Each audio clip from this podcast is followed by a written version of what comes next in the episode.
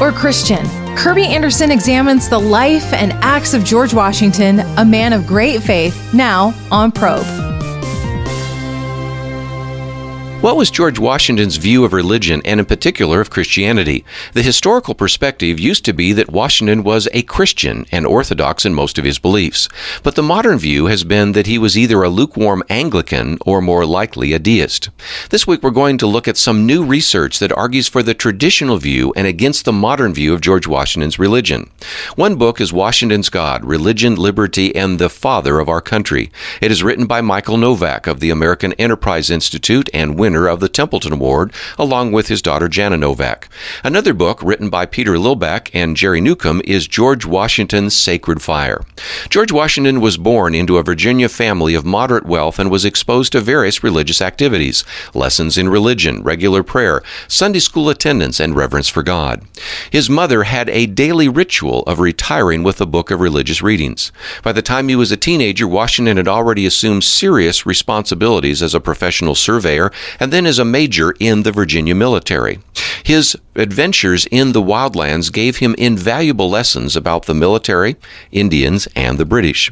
Years later, in a speech to the Delaware chiefs, Washington said, You do well to wish to learn our arts and ways of life, and above all, the religion of Jesus Christ. These will make you a greater and happier people than you are. He studied the Bible as well as the writings of ancient heroes. The busts and portraits of Mount Vernon demonstrate this. There are busts of Alexander the Great, Julius Caesar, Charles XII of Sweden, and Frederick II of Prussia. In the dining room are portraits of the Virgin Mary, and St. John. Washington's own stepdaughter, Nellie Custis, saw him as a religious man. She wrote this to one of Washington's early biographers. It was his custom to retire to his library at 9 or 10 o'clock, where he remained an hour before he went to his chamber. He always rose before the sun and remained in his library until called to breakfast. I never witnessed his private devotions, I never inquired about them. I should have thought it the greatest heresy to doubt his firm belief in Christianity. His life, his writings prove that he was a Christian. He was not one of those who act or pray that they may be seen of men. He communed with his God in secret. This week we're looking at the evidence for George Washington's faith as it surfaced in his letters and actions as general and president. You've been listening to Probe with your host, Kerby Anderson. If you wish to study Washington's life further, download your free copy of Kerby's transcript, George Washington and Religion, today at probe.org. And join us next time as we apply God's truth for all times here on Probe.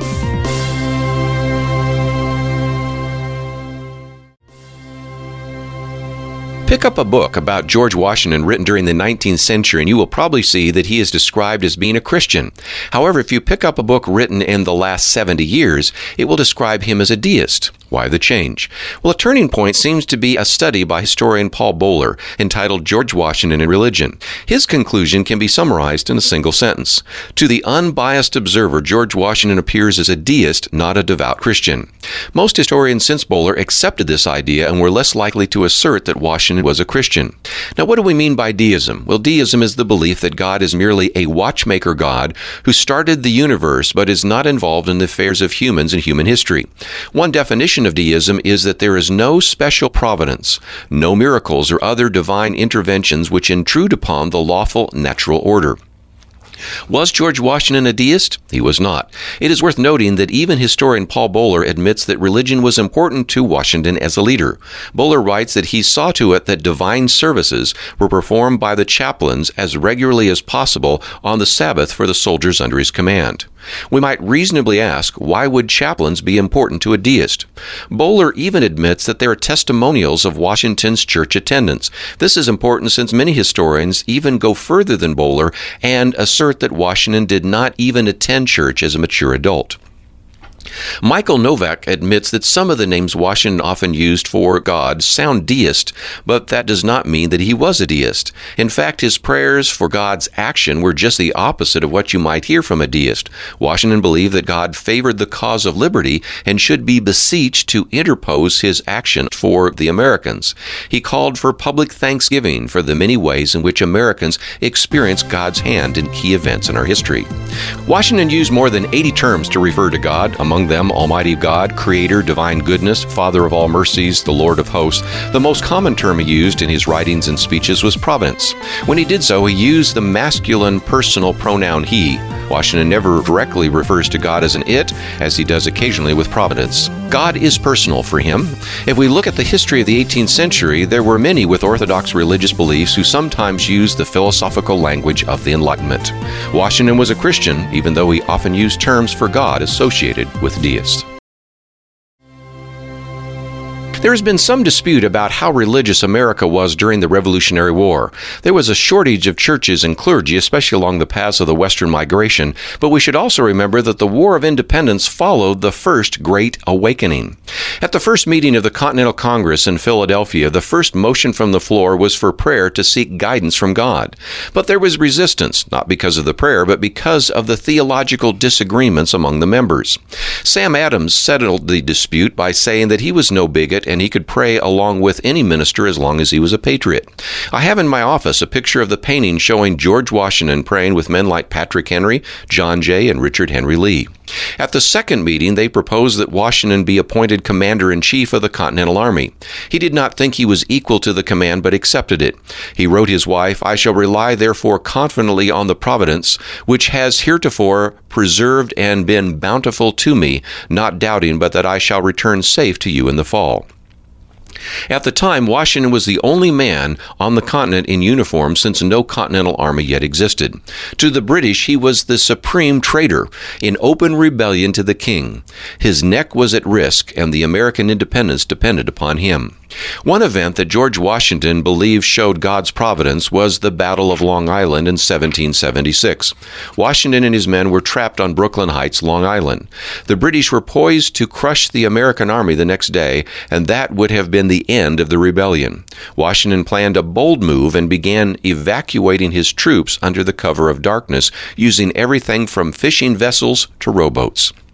But there was not enough time to accomplish the task. When morning came, the fog of night remained and only lifted in time for the British to see the last American boat crossing the East River beyond the reach of their guns. You can read more about this miraculous event in Michael Novak's book, On Two Wings Humble Faith and Common Sense at the American Founding. Washington also required chaplains for the Continental Army and personally took time for prayer. He forbade his troops under the pain of death from uttering blasphemies, even profanity, and he called upon them to conduct themselves as Christian soldiers because the people demanded it. Washington's actions during the Revolutionary War demonstrate his Christian character. In his eulogy for George Washington, Henry Lee said that he was first in war, first in peace, and first in the hearts of his countrymen. We could also say that Washington demonstrated Christian character both in war and in peace. While fulfilling his duties as general, he came to be known as a nursing father. This is a biblical phrase that appears in many of the tributes to Washington after his death. He brought together very diverse groups to fight the Revolutionary War by bridging the ethnic and social divisions of the time. This ranged from the regiment from Marblehead, Massachusetts that included men of mixed race, blacks and Indians, to the Virginia and Southern aristocrats, to the yeomen in hunting shirts from Western Virginia.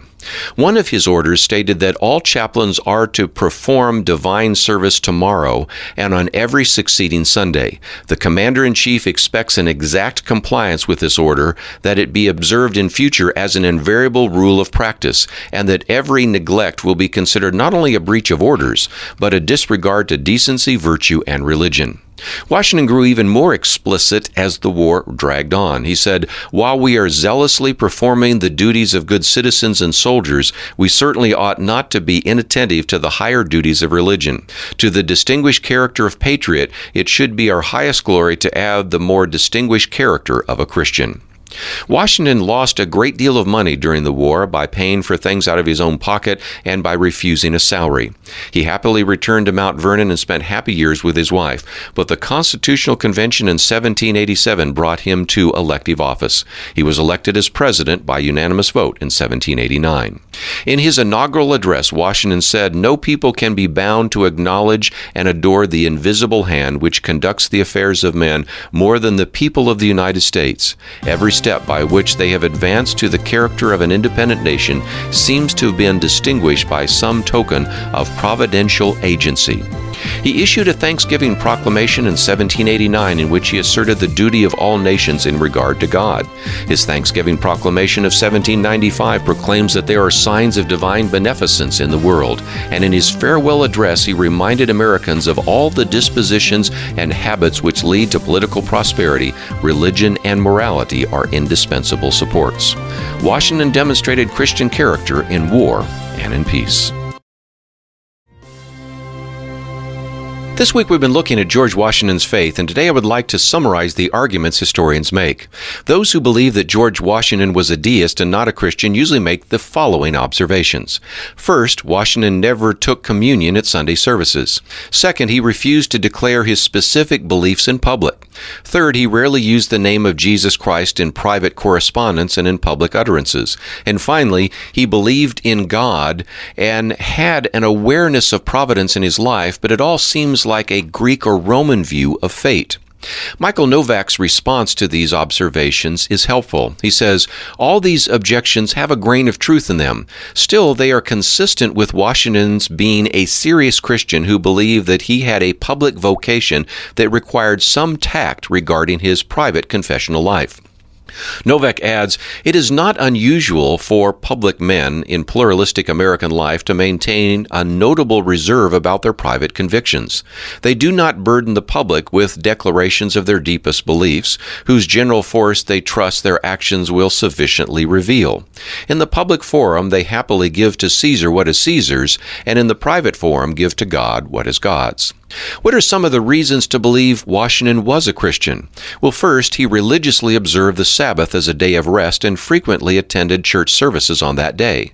Second, many report that Washington reserved time for private prayer. Third, Washington saved many of the dozens of sermons sent to him by clergymen and read some of them aloud to his wife. Fourth, Washington hung paintings of the Virgin Mary and St. John in places of honor in his dining room in Mount Vernon.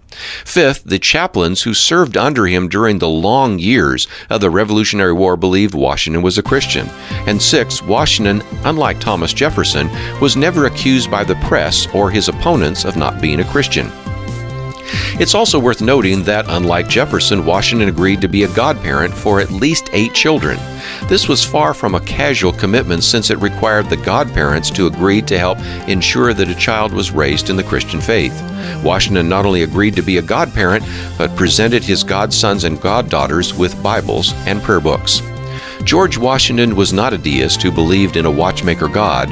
He was a Christian and demonstrated that Christian character throughout his life.